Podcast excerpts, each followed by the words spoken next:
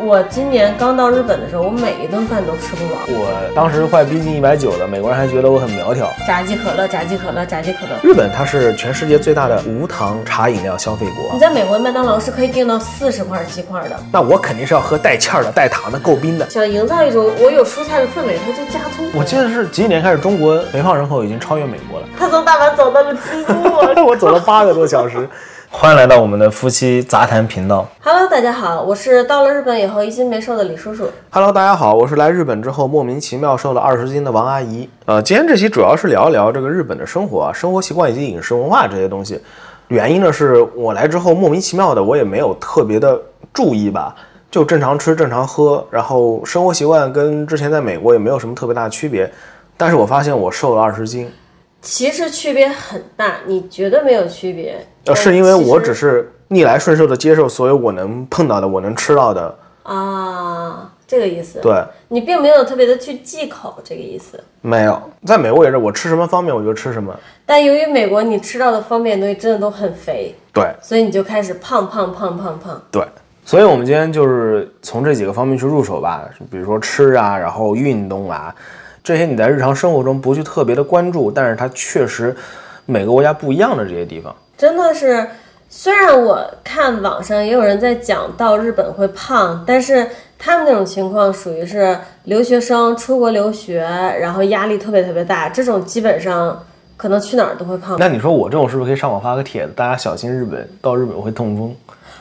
对你，这个哦，对啊，虽然我掉了虽然我掉了二十斤肉，但是我两年前痛风了。痛风真的很可怕，年纪轻轻三十岁没到，总之吧，就先从饮食开始呗。那先从我这个体重变化的历史开始说吧。报一个最高值，报一个最低值。啊，这个要报吗？你之前节目里又不是没有报过，那时候报的是身高啊。张嘴就来，你真成。呃，最高分的时候其实已经逼近一百九十斤了，它是斤还是磅啊？斤哦，哇塞，磅的话多少来着？就两百磅了呀，嗯，那你还蛮屌的。对吧？嗯，然后刚来日本的时候应该是一百八十出头。其实真的有点吓人了。哇，你放到美国，他们还觉得我身材挺好。对，像我大概一米六三六四，然后一百二十斤，在美国他们觉得我好小一只，但是我这个体重，反正放到日本和国内，肯定会有很多人跟我说你可以减肥。啊，医生就是这么说的。嗯，他跟你说的，他没有跟我说。啊，没跟你说过他。没有。我我还以为他看到谁都会说让你我的体重实际上是很正常的，但是呢，我们亚洲文化里对女性就觉得，如果你看起来如果一米六出头，一百二十斤，你看起来在他们的标准里肯定是胖的，没有特别胖，但你可以减。哎，如果按照 BMI 来算的话，你是我是很正常的。哦，嗯，我确实是超重的。啊，然后我来日本的时候是一百八十出头，满打满算大概一年半之后，嗯，我中间一直没怎么上秤的，我就是很随意嘛。一年半之后上了秤，发现自己居然瘦了。而且他之前一直没有健身，最近才去办了一个卡。对，因为我发现最近让他正常瘦，他已经瘦不下来了，感觉快到一个极限了，所以啊就需要你还有一个是。因为你是大基数减肥，你这个不叫减肥，你就是大基数减重。对，也有可能，但是我在美国的话，他是不会瘦，甚至会继续胖下去的。对，嗯，这里面就是最大的区别所在了。那么讲完了我这个简单的体重史，我们就先从刚刚李叔说的，我当时快逼近一百九了，美国人还觉得我很苗条。因为尤其是带西方血统的，他们分分钟就上二百磅了，男的女的都一样啊。可能还是因为美国人的饮食习惯吧。还有他们本身身高就高，所以我们亚洲人在他们眼里真的就是你哪怕胖到二百二百斤，你也没有很胖，然后美国人吃的太怎么说呢？太肥了，太快乐了。太甜了，然后很肥很甜，都是就是快餐嘛。呃，奶酪、黄油、奶油、糖、油炸，快乐不快乐？超快乐！我想喝可乐了。王阿姨当时能一路胖到一百九，就是因为啊，我是不是应该严谨一点，胖到接近一百九，就是因为我们俩每天当时就喝可乐，想喝就喝，把可乐当水一样喝，然后想吃炸鸡就吃炸鸡。你想每天俩人的生活就是炸鸡可乐，炸鸡可乐，炸鸡可乐，很快就胖了。可能这就是我想说的饮食习惯，因为我们那时候并没有说刻意的，就是我想吃炸鸡，也没有吃什么方便就吃什么。哪个离得近就吃什么。而且美国所有东西你几乎是避不开这些高热量、高脂肪的东西的，无论是图方便还是怎么样，你能买到的就是这些。还有就是在美国正常吃一个午餐或者晚餐，你很多时候发现你的配菜它都是薯条或者薯片。美国其实如果想吃草，比日本方便太多了。那个沙拉里面的草是特别特别多的，然后也不像日本这边，你感觉那么大量的菜会需要花那么多钱，但他就是会胖，因为很多人他什么叫那么大量的菜花那么多钱日本，如果你要买美国那一份沙拉，你想要花多少钱？啊？这倒是，这倒是。但是美国有个问题，就是美国你要吃草，你必须得专门去吃草的店。我觉得不是，你所有的西餐厅都有沙拉，只不过你不点，不是说麦当劳、肯德基啊。哦、所有家庭餐厅它都是有沙拉的，好，可能在你的世界里你看不到它们。但是有一个特别真实的，在美国，你我如果点沙拉，我就吃不下别的，我只能光吃沙拉。这就是问题所在。像我，我是 OK 会去就点一份沙拉的，可能最多加一份汤。但因为你不会，你肯定是冲着肉去的。对我肯定得。吃肉啊。所以在你的世界里，可能美国餐厅是没有沙拉的。你说的有道理，但是你想象一下，你去中餐馆吃饭，你想要吃草，你想要吃菜，但是他告诉你没办法，你要吃菜，你只能吃炒青菜，别的什么都不能点，你只能吃一大盘炒青菜，你今天就只吃这个，你说你能接受吗？对，其实美国人普遍胖，不是说他吃不到菜，而是怎么说呢？大部分人他真的不会去餐厅就点草。当然，我觉得还有一点要提的是，其实美国人他会点沙拉，但他点沙拉他并不会真的就是全部吃完。我是那种去餐厅，如果我想吃草，我就只点沙拉，然后把它吃完的人。但是呢，美国还有一点它跟日本文化不一样的地方是，日本其实是没有打包文化的，我感觉最近新冠它开始有了，因为大家没法在餐厅吃了。嗯，但是美国它是有打包文化的，不，你说的是吃剩饭打包还是全部带走？剩饭打包啊，因为美国它所有餐厅菜量都极大。连美国人自己也几乎都经常需要吃不完的打包回家，这个在美国是很正常的一件事情。所以呢，他们确实会点沙拉，但不一定能吃完的。嗯，还是会以它的主菜牛排、猪排这些为主，那就还是该肥就肥喽。对，然后这就是日本跟美国一个很大的区别。首先是日本的饭啊，分量特别小。这个我真的不知道发生了什么，但是我今年刚到日本的时候，我每一顿饭都吃不饱。我我现在吃它的小份儿也能吃饱了，所以我就很疑惑，我刚到日本的时候到底发生了什么？没，就是你从一个每天吃饭吃特别多的一个地方，到了吃饭吃的比较少的地方。就是李叔刚来的时候，我给他做饭嘛，然后我因为已经在日本两年了，我已经慢慢的习惯了这个分量了，所以我给他做饭做的那个量都是按照我平时吃饭的量来做的。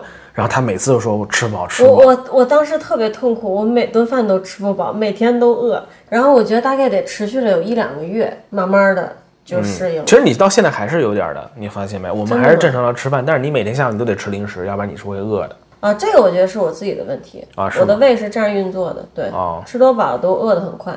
然后我刚刚说啥来着？对对，就是说美国的配菜很多都是炸的高热量食品嘛，但日本呢就我就很快乐，也不要很快，我就比较方便，因为我自己也挺喜欢吃草的，但是我又受不了只有草没有肉或者没有饭。那日本呢，你一般去吃那种正常的定时，它都有很多草给你吃，定时就是套餐，对，就是日式套餐。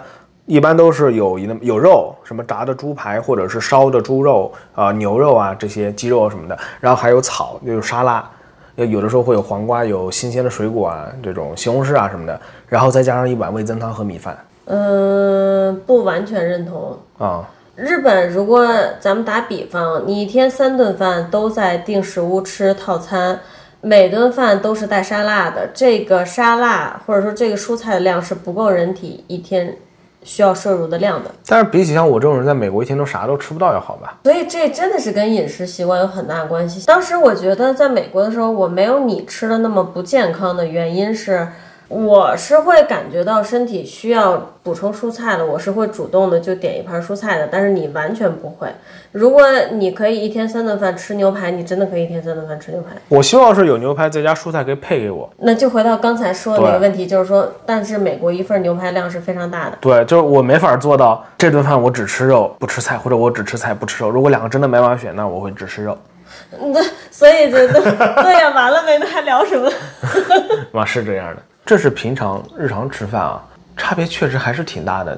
我可能觉得日本主要还是量比较小吧，对，然后量确实真的小。然后我觉得就是油炸，日本也有油炸食品，但是因为它的量小，导致它没有那么的容易让人发胖吧。今天中午我们去吃了北海道汤咖喱，然后它这个饭馆儿，你给咖喱配米饭的时候，它有几种选择：小号米饭、中号米饭、大号米饭，还有一个 SS 超小号，我就点的那个 SS，就一个巴掌那么大的一一块米饭，没巴掌那么大我感觉就是口没了。掌中宝，那 确实我我觉得我觉得这个夸张了，但是真的可能我吃了五口就没了。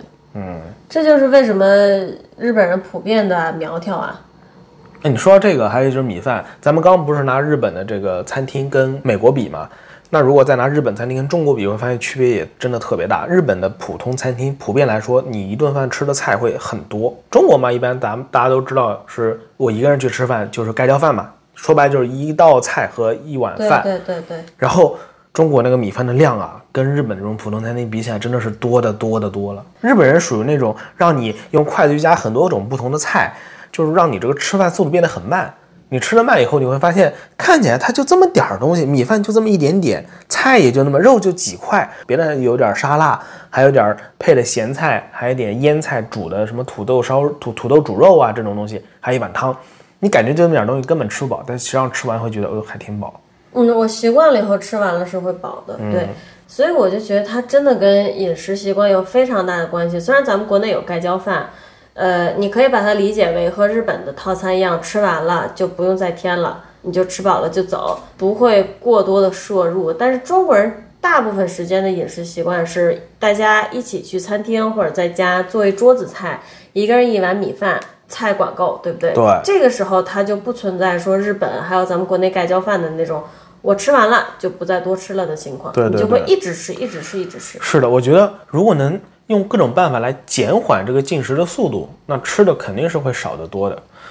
然后还有就是我而且就是要给你一种我吃完这些东西就结束了的感觉，对，你不会再继续吃也很重要。然后你之前不是说嘛，说到这个剩饭带打包带走这个东西，其实我到日本两年到现在为止，我就没有遇到过要打包带走的情况，我也觉得几乎是没有。几乎是没有，因为它都是分餐制嘛，很少会遇到点多。我们在日本去中餐馆就会对就会带走，因为中国人的吃饭方式嘛，很难预测啊，五个人吃几个菜合适，四个人吃几个菜合适。我我们虽然大部分会采取，比如说五个人四个菜，四个人三个菜这种方式，但确实很难掌握。哎，说到这个，我就要进入到下下一个，也是跟吃有关，但不是去外面吃，是家里自己做。嗯，就是这个分餐制。我现在在家里做饭呢，买菜的时候我都会想好，比如说买一块鸡肉，这块鸡肉会吃几顿，我会算得非常的清晰。哦，昨天就出了一件事儿嘛，特别逗。本来我中午去公司，我自给自己做了一个饭盒，然后家里还有剩菜。本来中午李叔叔要在家里吃剩菜的，然后我下午下班我就去买菜了，我就把昨天的晚饭，然后今天的午饭、晚饭跟明天的全买了，我都已经点清楚了。结果回家很乐呵的打开冰箱一看，发现剩菜没动。啊，因为李叔叔点了对，因为李叔叔中午忘了他吃了别的，然后那两两碗剩菜就没动，然后就多两碗剩菜，一下子完了，我的计划全被打乱了。哦，说到这个，我刚才又突然想起来一个，上课的时候，因为我们班有一个老师，他年纪比较大了嘛，嗯，其实像咱们刚才聊了很多，就大家可以感受到日本人已经吃的非常少了，嗯，然后我们老师说，其实现在一些商场啊、超市啊，还专门卖一种不是便当，就是。它是不带米饭的，只带菜，专门给那种高龄老人吃。比如说夫妻俩年纪很大了，嗯，然后比咱们吃的还少，那其实很多时候，他如果直接在超市买一块猪肉呢，可能吃好久吃不完。嗯，虽然我觉得日本这些肉类、菜类的包装都很小，不应该存在很久吃不完的情况，但它就是存在。然后呢，他们就会去超市买这种老年人便当，量是很小的，自己回家再随便弄点米饭。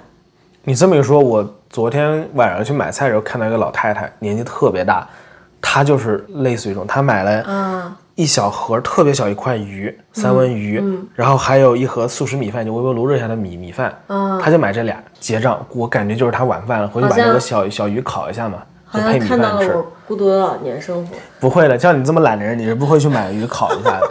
你老年了只会在家里泡方便面吃。你年纪大了，你的柜子打开就是各种品牌方便面摞老高。对，说到方便面呢，啊，我是多年方便面选手了。我在美国的时候吃方便面的话，它那一包就是还是很大嘛，方便量也不一样了，我都没跟咱们印象了。呃，我自己感觉啊，跟咱们国内的是一样的。但是你想想，咱们国内的桶装方便面是多大的？你想想日本的那个特别有名儿那牌子，它的桶装是多大的？那倒确实所以我现在会买他们家的超大桶，我觉得还是小一点儿，但是能吃饱了。啊，好有趣啊！刚好有点跑题啊，我先圆回去啊。咱们刚刚是我在说在家里做饭的，对吧？日本的做饭呢，因为它超市卖的菜量也特别小，你能看到大葱一根卖的，小葱一根卖的，类似于这种最离谱就是白萝卜，日本那个大根日式白萝卜，它有一整根卖的，切成半根，一次买半根的，一次买三分之一根的，一次买四分之一根的。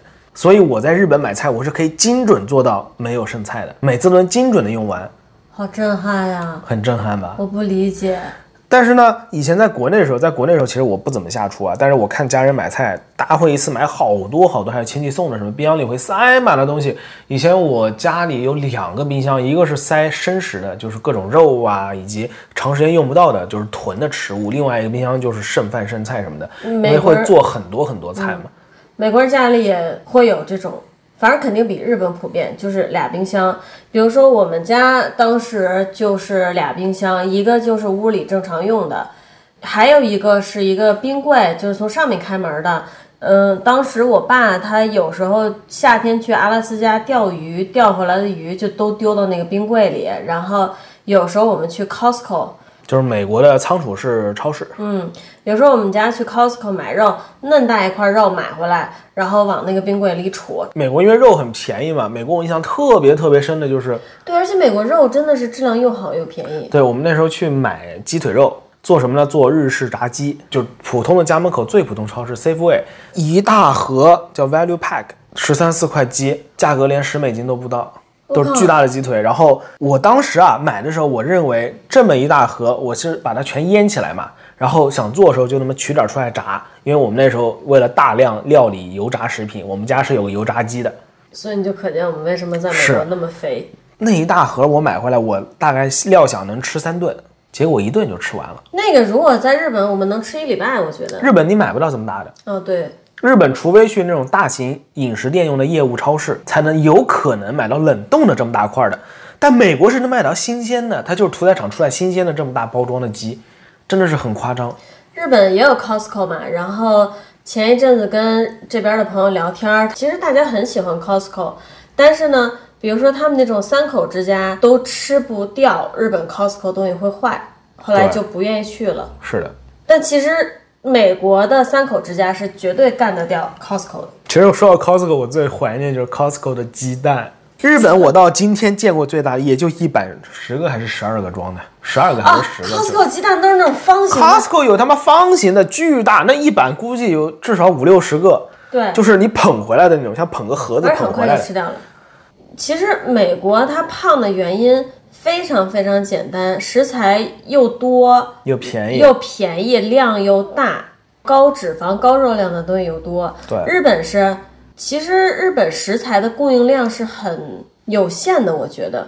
它有多种因素，一个是国家的国土面积小嘛，一个是对进口管制也很严，查的也很严，这些因素就导致你在超市看到的东西又贵，量又小，这个我持保留性意见，就是对于它的理由我不清楚，我觉得我不知道是不是这个原因啊。那但是那你就当是我刚才说的是美国超市为什么东西多，日本超市为什么东西少？嗯对，那反正不管它为什么，日本超市东西确实是少，但这个少不是种类少或者怎样的，是它每一样的量啊特别的特别的少。你见过，比如说买那个豆芽，它就一小包一小包的卖；买青椒，它一包三个，它都给你卖的。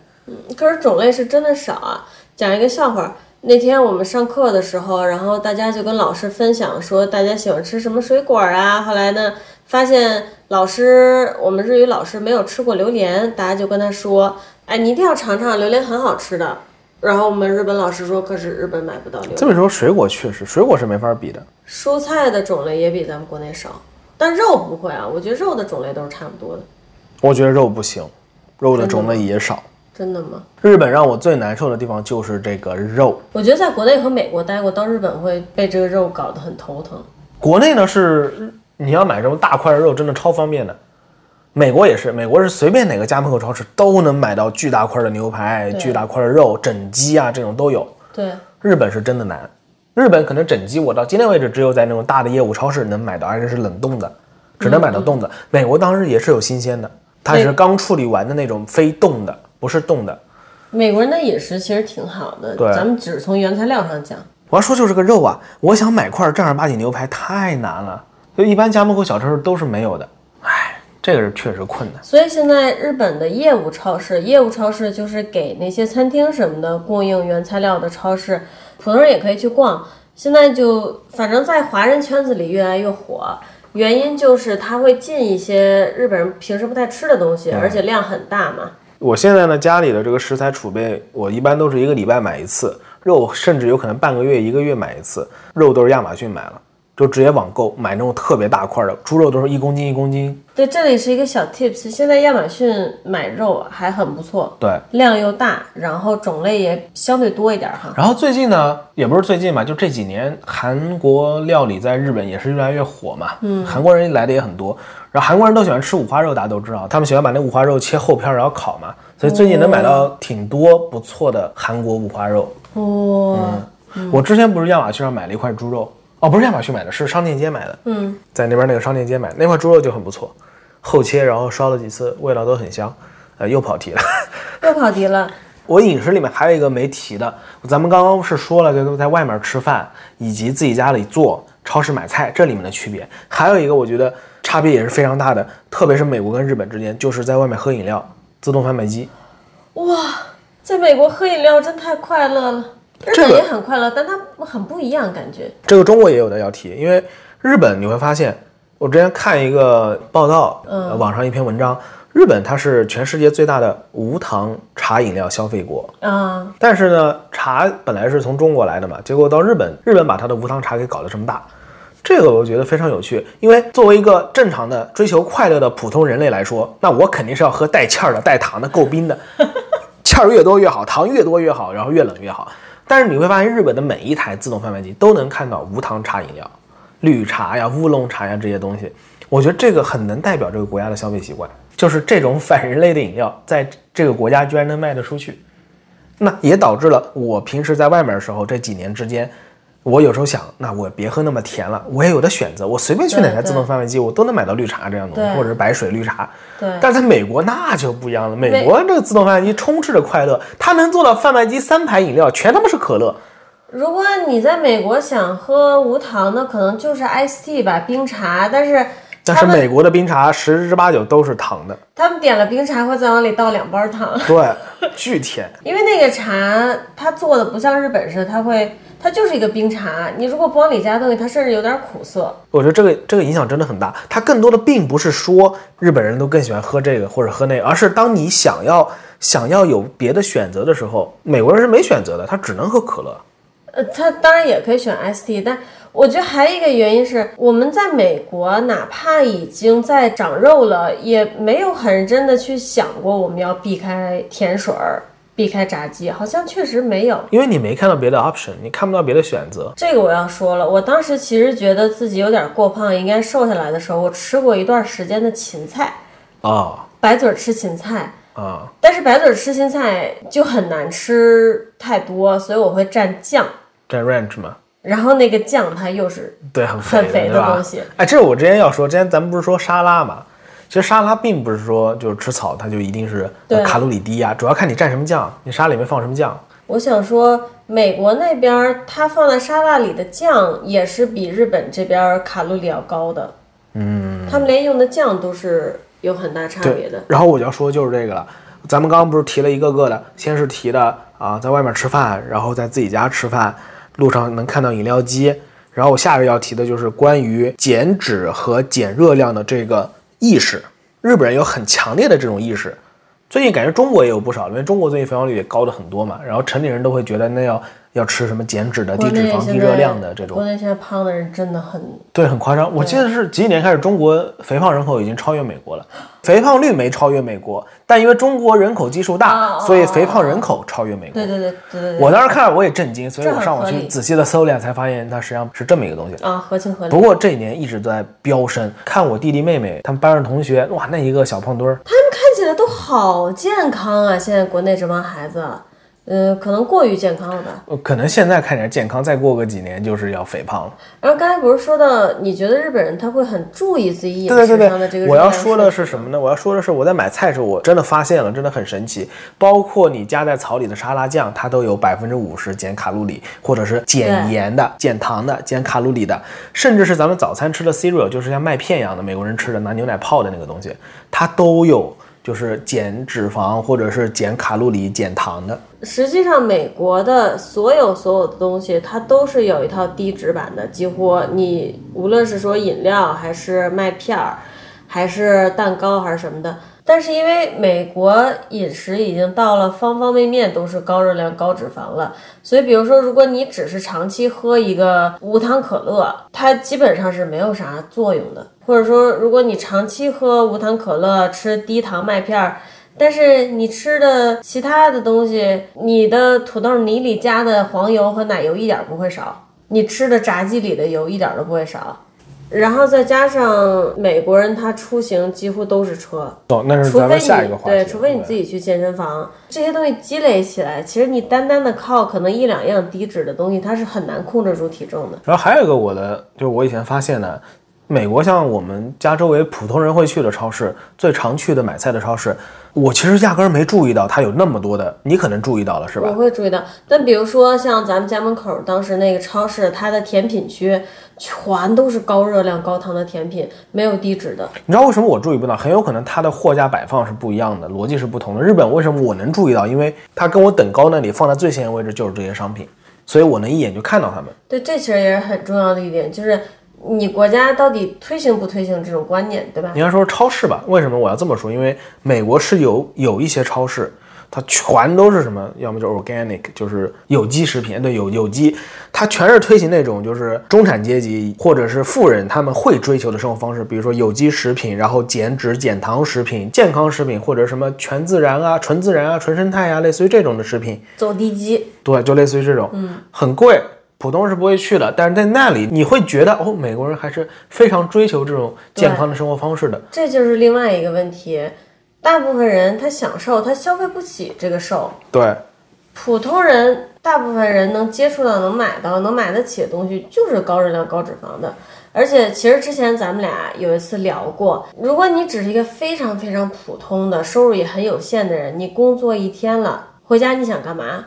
我就想抱着我的薯条和鸡块，是这样的，确实。嗯，减减压。明天我又要投入到工作中了，嗯，而且也没有人会因为你胖就去说你什么，对，在美国，其实他们不是说完全没有，但大部分人不会因为你胖就去觉得你怎么样，除非你已经胖到大家都觉得可能影响你健康了，那大家可能会开始在意。嗯，那到最后就是我工作一天又很累，又没有人 care 我到底长什么样，胖不胖，也没人会来就是嘲笑我或者怎么样的，那我就吃呗，对，你就很快乐。而且你说咱们当时每次去看电影，一人一大桶可乐别，说了又快乐。在爆米花爆起来，你说快乐不快乐？谁很快乐会去在意体重嘛？是这样的，这就是吃这方面。然后呢，咱们要聊就是关于生活习惯，就说白就是运动。因为我在美国跟在日本都没有特别刻意的哦，我要运动，我下面要怎样怎样，我要怎样，我没有这种想法，都是日子该怎么过我就怎么过。嗯，但确实在日本运动量就会比美国大得多。因为你没车。对，啊，有车我肯定也不坐，这个路太难开了。我们俩在日本很容易就暴走一万步以上。对，前两天我们一个朋友过来日本玩，他们俩就是没有很刻意的，也是能坐车就坐车。那天下来已经一万步了，俩人。我们也有那种走上三万步的那种，一天也不知道干啥就三万步了。比如说我这两年之内啊，每天上下班都要走，或者是去哪里办事儿都得用走的。我工作的那个地方到附近的闹市区走过去，和我坐电车时间是差不多的。既然这样，那我还不如走呢。真的走很多路，你说这个去年还是前年我都忘了，跟李叔吵架，吵完架我一口气走到了京都，他从大阪走到了京都，我走了八个多小时，就一路走一路气，一路走一路气，你气性可真大。那可不咋的。结果头顶给晒晒秃噜皮儿了。好像是夏天吧，大夏天特别热，然后我嘴上说我去远足，结果走到头顶晒秃噜皮儿，身上别的地方都没晒伤，头顶晒秃了。当时一个多礼拜头顶换皮，哎呦，疼的我。恶心死了又跑题了，又跑题。上个月，上个月我们俩吵架，然后我一个人半夜在大阪街头暴走了半宿。这跟咱们的主题是不是是不是有点偏的有点远了？对，这不是为了鼓励大家多吵架多走路吗？但是真的走很多，我在日本真的走很多。这主要还是电车、公共交通比较发达吧，然后你开车也不太方便。日本那个停车位啊，真的是窄的、小的，太可怕了。很多美国人他有一个习惯，就是比如说他去超市啊、去电影院、去任何地方，他那个车要是停不到离门最近的，他都浑身难受。我当时也会尽量找离，比如说商场门口比较近的车位，但是到了日本以后，直接就是到哪儿都走，就别说停车了，车都没有。然后我觉得日本城市真的特别小，城市真的很小。我记得当时咱们在美国住的那个小城市大学城嘛，也很小了，城市人口只有六万人左右吧，它只有六万人左右，然后整个城市开车啊。绕城一周转只要二十多分钟，但是就算这么小的城市，如果我从我住的地方走到学校，也要走四十多分钟，很远很远。对对，也要走很远。大阪真的不大。不过我在大阪真的觉得这个城市为什么这么小啊？我去哪里用脚走，它一个小时内基本都能到了。对，整个城市真的特别小。然后去哪里坐电车呢？加上电车可能就半个小时以内都可以到了。因为我们现在住地方在大阪算是比较偏的了，但从这儿走到市中心，它也不过就是一个小时左右。怎么说呢？如尤其是你如果对比一下北京、上海，因为北京真的很大嘛。嗯，像大阪这边，你去任何地方，基本上下了车不会走太久就到了。北京，如果你想去一个地方，经常是你下了地铁还要倒公车，各种倒，甚至还可能需要打车打一段。然后还有另外一个就是对于行人的友好度，这个呢倒不是说机动车的车主啊对行人友好度，而是这个整个城市规划，是它公共设施，对公共设施啊、步道桥这些东西。美国有个很有趣的东西，美国在最早这个规划高速公路的时候，它是让整个城市围着高速公路走的，所以会出现那种很反人类的设计，导致美国交通这么堵塞。就是它的高速公路是从城市中间穿过去的，对，导致那种上下班通勤的人跟平时就是正儿八经的从州到州之间通勤的人，他们都会在下班高峰期堵在这个城市正中心的高速公路上，入口和出口。同时，因为美国大家都开车嘛。其实走路这个东西，在很多城市对普通行人来说是非常不友好的，简直了。嗯，这个中国可能也差不多。美国它很多的时候，你行人走路体感很差的原因是，它就没设计太多让你行人走的道儿，因为他觉得大家都有车。国内是它有好好的给你弄人行道，而且国内这么大，人行道也很宽，但上面摆满了各种乱七八糟不应该属于那里的东西。是这样，你说的没错。对。确实是这样。然后日本的走路和骑骑自行车的体感相对较好，我觉得没有特别好。相对较好的原因是我那天发现我骑了很久很久的车，然后它是在人行道上骑。你每一段人行道要断的时候，它的下坡一定是给你铺的好好的。到下一部分人行道，你要上这个人行道的时候，它的上坡也给你铺的好好的，你是可以完全不下车。完全无障碍的，一路三十分钟、四十分钟骑过去的，这就是日本道路的公共设施做的有多好。虽然它会有道路很窄的那种很难受的情况，但是你真的就是可以完全不下车，不被任何东西影响的，就这么一直骑。之前不是说我从大阪走到京都嘛，那一路走过去，实际上走路的体感也是挺不错的。嗯，虽然说是城市城市跨城市了，很多地方它基本上是只有机动车道嘛。它哪怕这个地方只有机动车道，它旁边也有你人行人可以走的地方。你还记得咱们当时就是给你这种傻子留的？你他妈说到这个，我最近拿到驾照了吗？不是，我们之前经历了日本这个交规的洗礼，你能看得出来，它虽然非常的死板，让人觉得有的时候觉得抓狂，也很不能理解。它有很多规定是在我眼里是比较反常规的，但是呢，它的原因也是因为日本的道路非常的狭窄。就小，对，就说白就是国家小，然后道路又窄，嗯，因为这个道路窄，你得让着行人，得让着自行车、摩托车，所以他就把这个机动车驾驶的规定做得非常的死板。为什么说日本的驾照是这么难的？它就是因为这个原因。好像跑题了，跑题了，好像跑题了。快想想还有没有什么要说的？有，我特别特别想吐槽，就是。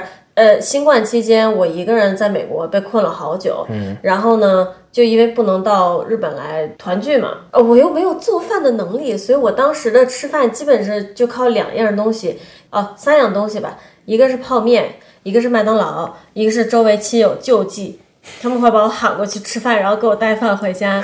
我当时在麦当劳是怎么点的？为了省那个送餐费，因为美国送餐费也很贵，小费吧？对，我为了省这个。我会点四十个鸡块，你在美国麦当劳是可以订到四十块鸡块的，哇，你说到这个以前我在那边，在日本是不可能哎，你。说这我以前在那个多多米诺，呃，什么多多米，我想到达乐美了，就说成多米诺了。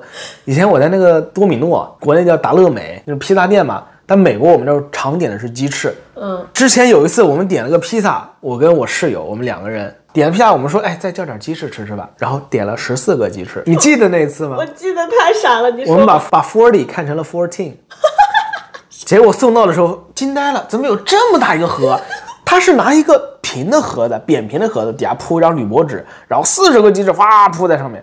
我们以为点的是十四个，结果到了四十个。吃了三天，对，四十个鸡翅，我的天哪，太可怕了！还有那么大一个披萨呢，本来就点个配菜，结果来了他妈四十个。所以你就可以看到美国真是轻松就能长胖，因为比如说我为了省钱，我就订四十个鸡块，因为送餐费和小费真的很贵。那我未来的可能三天就是吃这四十个鸡块，我想健康饮食它也没有，这三天插不进来，可能三天之后我能试着健康一下。你这么一说，新冠刚来的时候，我在日本吃的真的是好寡淡啊，特别惨。原因也挺傻屌的，原因是最开始大家所有的朋友都跟我说，哎呀，新冠要来了，日本现在钻那时候还钻石公主号呢，说日本那个挺吓人的。说你要家里要囤吃的，囤好多。哎，我当时听了就觉得说的有道理。我当时是呃买了好大一袋米，然后还有那个速食的味增汤。主菜呢，我挑了半天，买了一大箱的青花鱼罐头。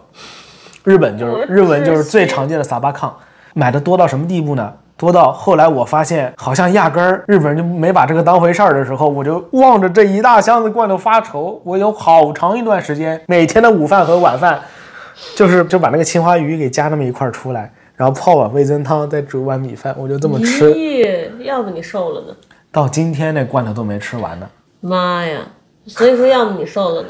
但是我在美国那两年躲新冠是真的没瘦，真瘦不下来。我要靠泡面和外卖活，然后外卖为了省那个送餐费，和小费，我就会一次点很多，嗯，它就导致你大概两三天的时间内都要吃一些高热量的食品。之后你可以调整，但你总会遇到这种情况。这就回到刚才咱们说的，就是当你没钱的时候，你想过健康的生活啊，它也是很难的。我觉得你可以，但是比较难。其实我要说，在日本就是你没钱，你就能过很健康的生活。嗯，对，之前不是说我在公司旁边找到一家，哎，两百日元吃一碗乌冬面的，真很离谱，对吧？味道还不错嘞，怎么看怎么不像两百日元但。什么都没有，确对，实什么都没有。有葱，日本现在蔬菜贵啊，对什么东西里让你想营造一种我有蔬菜的氛围，它就加葱。我是很喜欢葱啊。我哎，咱们别跑题了，我觉得咱们今天唠的也差不多了。哎，在最后我要说一个，之前不是瘦了嘛，瘦了之后，然后我就想，我们家很多家人嘛，大家身材呢都比较，丰满、哎，对，都长圆润对，哎，你珠圆玉对你这个语文可学的太他妈好了。我觉得如果中国人能家庭内能做到分餐制，我觉得可以瘦下来。不快乐，那确实，那就跟美国人不再吃炸鸡一样，你就快乐消失了。嗯，所以鱼和熊掌不，可兼得嘛。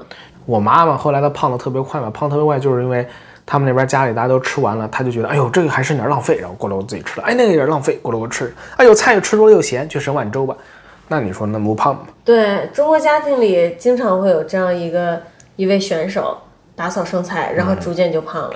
我和李叔叔现在就吃饭，就是我能精确到什么地步？比如说前天我我炒两个菜，做了这俩菜，然后我做完之后呢，我就立刻就知道这俩菜是够我们吃两顿的。今天晚上吃一顿，明天还能装饭盒，我能带去公司当便当吃，能精确到这个地步。